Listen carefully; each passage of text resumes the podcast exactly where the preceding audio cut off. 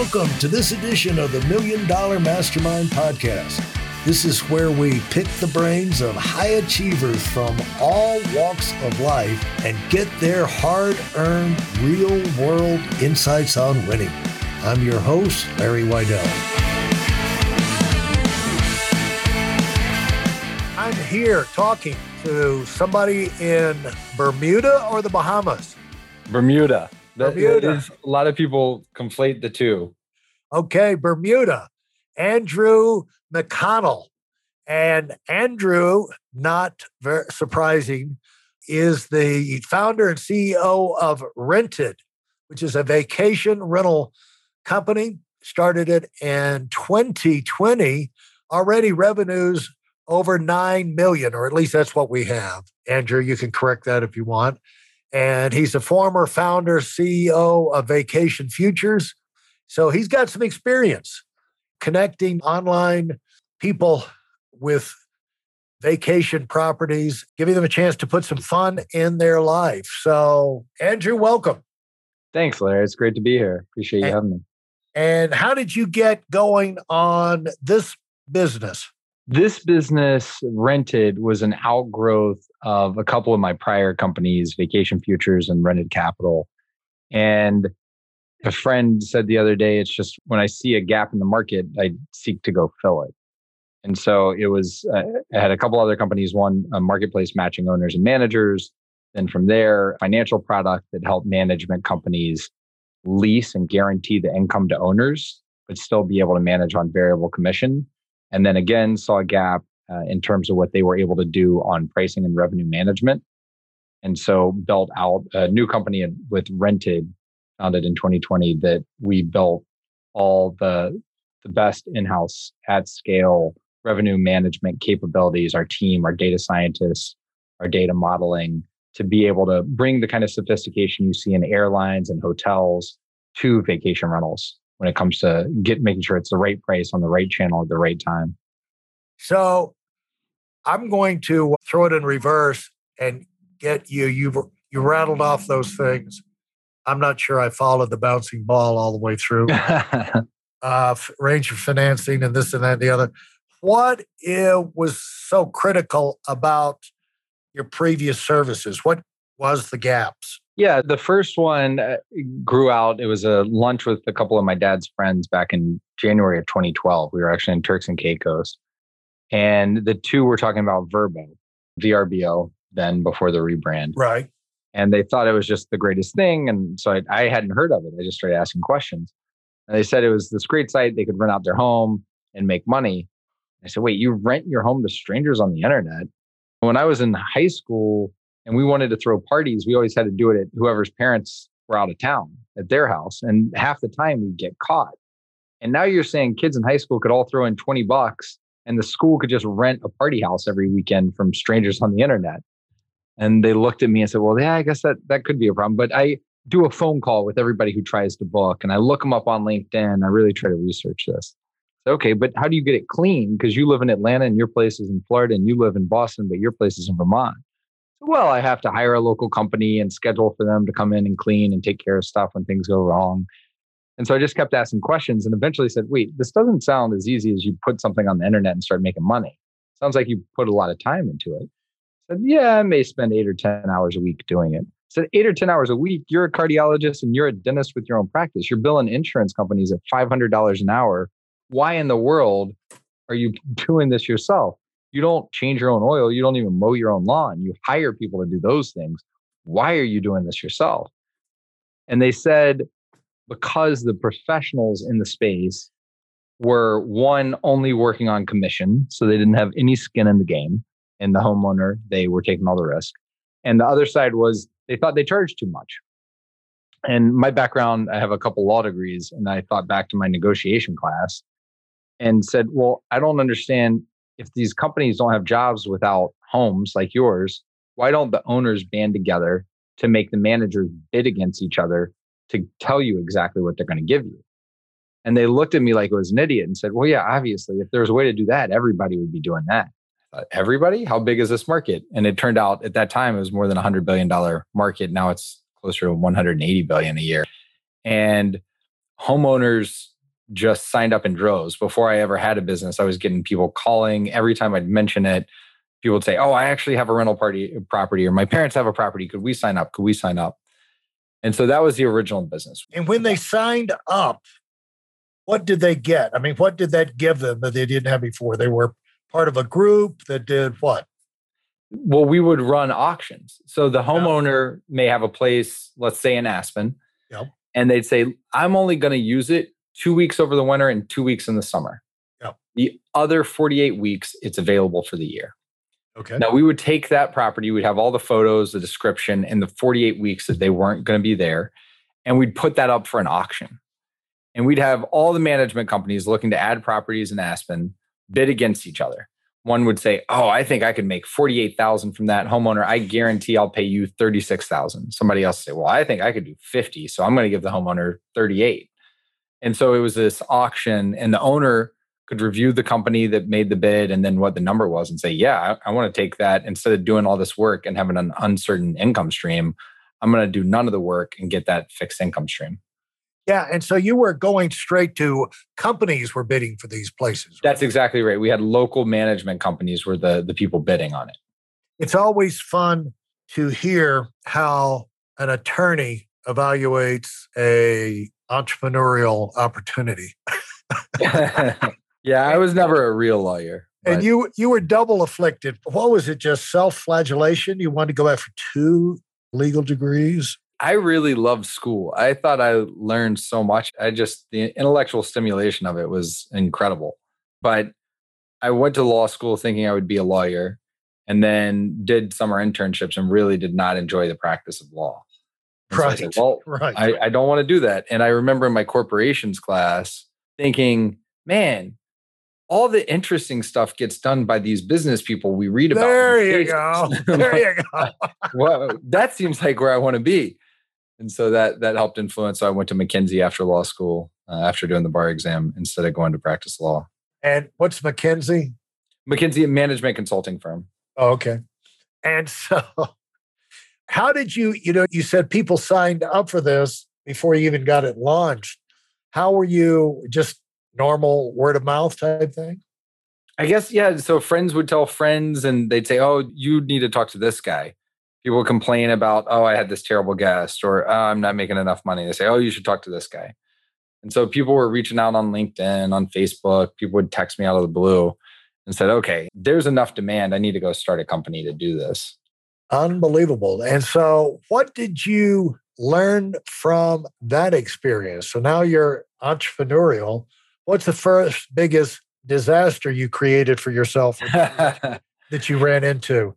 Uh, the biggest was thinking we needed way more in place than we did to start. So I went and took a whole bunch of my savings and hired offshore dev shops to go build out this whole platform and do this complicated thing. And we ended up having to throw all the code away. No client ever saw it or touched it. And I instead went back to basics and started with a, a minimum, minimum product where I use my cell phone, I use Google Sheets, and I use Gmail. And I would call up owners one by one and get them to sign up. I would get their photos from other websites and paste them into these emails. And then I would go kind of door to door signing up management companies in Hilton Head, in the Outer Banks to have them bid on the properties. And then once I started getting enough traction and revenue there, I was able to go hire developers to build out the platform in house. And what it that enabled me to do was know at any given moment what the next unlock would be. So instead of saying I need everything, I'd say the one thing that's going to make me more efficient today is this. And then once that was ready, say okay, the next thing that's going to be the biggest unlock is this. And so it was uh, allowed us to really just move a lot faster the thing is about tech, tech is great, but what is not discussed, in my opinion, enough is the smart thing to do is to use the lowest level of tech you possibly can get away with. That's absolutely right. because and it's easy just to understand. You know what I'm saying? Yes, usability. I mean, that's honestly, that's the biggest thing with our current business is when we got into it, we were more tech enabled services and we use third party software. But in using the third party software, we just saw, man, these people have built a million things nobody really wants. Like one user asked for each thing, and they've just overloaded and complicated this so much. This is totally not usable for the people who need to use it. We need to go build our own software.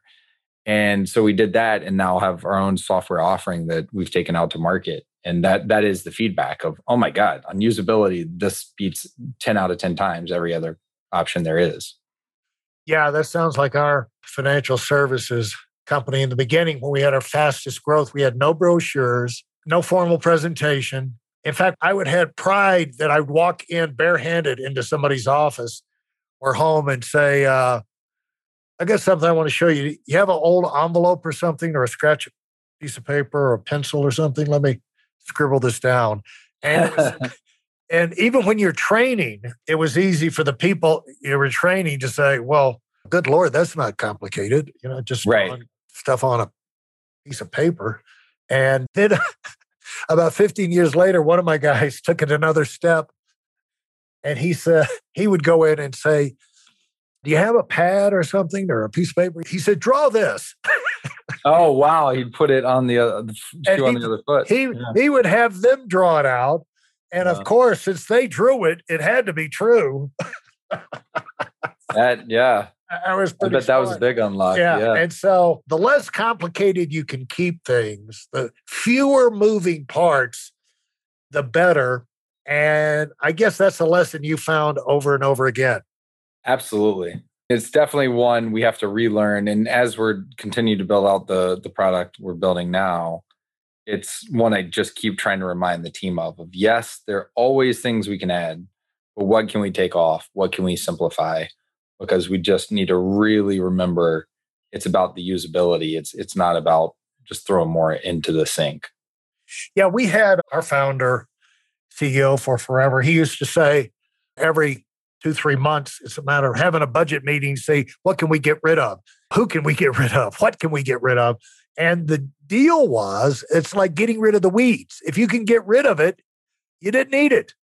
And, right. Uh, another friend of mine who grew up in DC, he said he always loves it when there's a crisis and they say, only essential workers need to report. You know, all the non essential guys stay home. yeah, that's what you want to be is non essential. Yeah. yeah. So when you're stay, you're able to get the day off. That should be sending you a signal. That's a problem. Anytime you grow, anytime you make an adjustment, is do you really need all of what you're getting, all of those things? And does that eliminate the need for some of the stuff that you did before that maybe you wouldn't get rid of right away unless you thought about it? So, you know, part of setting up a checklist for yourself is to say, let me think about these things. Do I still need this or do I need all of these new things? That does bring up a really big point because you, you sometimes it did make sense at a certain point, right? That right put certain systems in place, you use certain technologies, you had certain roles, and that the reason doesn't exist anymore. But it's it happened so long ago, and you have these baked in assumptions that you don't question it. And so really taking that time every now and then for certain tasks maybe once a year, for other tasks maybe once a quarter, but really thinking through what are the assumptions that underlie why this needs to get done. Are those assumptions still true? Were they ever true? should we try something different or stop entirely and test it? A friend of mine in finance said he there were these reports that people did every single week and they'd show up at these meetings and he just said, Has anyone ever used these? And the answer was no. And so they just stopped doing them. All of a sudden, a bunch of time saved every single week and not generating those reports. Yeah. And it's a matter of starting with a minimum you need, not everything you need. And that's the whole thing. Speed has a lot to do with, again, fewer moving parts, less baggage to carry forward, less things to do in the course of days. Like, how can we get this done the cleanest, most efficient way now? And, but as volume ramps up, you just need more complexity and you need more things because if you're doing like 10 sales or 10 transactions a week or a month, the odd thing doesn't come up that often. But if you're doing 10,000 in a right. week or a month, the odd thing starts, you know, every day that thing shows up. And we got to get something written into the system or in place in the system or somebody in the system who they will take that away as a problem. Talk about like when you started, you started with yourself, right? Right. And how did you ramp up on? And this, you got this in, this is 2012 when you started that uh, Vacation Futures? Correct. And when you left in 2020, how many people were there? We had gotten uh, about to just 25. I mean, we 25. yeah. Because you're primarily a transaction company. People are calling in and arranging and well, primarily technology. I mean, yeah. people were predominantly just doing it online by that stage. You, you know, it, early on, I had to go knock on doors. I didn't have money to spend on marketing. I had time. I had spent all my money to build out technology that we had to throw away. So then I had to go generate sales just kind of hand to hand. Yeah. Uh, and then from there, could kind of think through each task of, okay, this is a task that I'm doing manually today. When do I have it in a stage that I can move it to a lower cost resource? And then when, to your point, 10 versus 10,000, when does it get to a stage that it makes more sense to just automate it and build out technology to solve the problem? And so that was the constant thing of start with a task, offload it to a, a cheaper resource once you can kind of systematize it. And then once it was high enough volume, move it on to technology. Could you give me an example of one big nightmare you got yourself into or that occurred and I mean, they were really frightening. But then you not only found a way to solve that problem, you put things in place where that wouldn't come up again, at least to that extent. Can you think of a situation like that? Yeah, I mean, one was honestly how we built out the the current company we have is we ended up in a situation. So we I had this financial product called Rented Capital, and we had investors, and we would go partner with the local managers and sign on those fixed rent obligations. So we'd say to the owner, "Hey, we are going in and we're going to pay you 3000 a month for this property." And we are working with this manager and the manager is going to rent out your home as a vacation rental. And some months I may pay you 3000, but I'm only making 500. And other months I may pay you 3000 and I'm making 10,000 because we're dealing with seasonality and how well it's rented. And ended up with several thousand properties all over the world and started seeing that these managers just weren't doing a good enough job. You know, a lot of the underlying assumptions on how they were going to perform were not being met by some of our local partners. And so you end up in this really horrible financial situation because we're on the hook for these financial commitments. And the kind of getting out of it. And then what this led to was we just built out the capabilities ourselves. We said, okay, we can't count on these local third party partners to do this. We got to go do this ourselves. And built out the team, built out the technology, and started lifting revenue 30 to more than 130%. Same property, same managers. And that worked so well, we ended up spinning it out as its own company, where that's all that company does. And that's rented. And how big of a hole did you get yourself into before you decided I got to make a big change here and come up with a significant solution? It was millions a month. There was a lot of numbers churning through. a lot of a lot of money turning through at that point. Yeah, when you've guaranteed they're always going to have three thousand or whatever, and there's no revenue coming in, you've got thousands of properties around the world. That can turn into some real money. And right. how long did it take you to turn it around? We saw the revenue lift within two to three months. Yeah, that's fantastic. It was just in scaling that across. Thanks for listening to the Million Dollar Mastermind. If you felt there were any valuable takeaways from this episode, please take a minute and leave us a five star review. Your feedback is important and really helps us get the word out to a wider audience. Remember, we have a valuable webinar that is absolutely free. Register for it right now at weidelonwinning.com. Thanks for listening.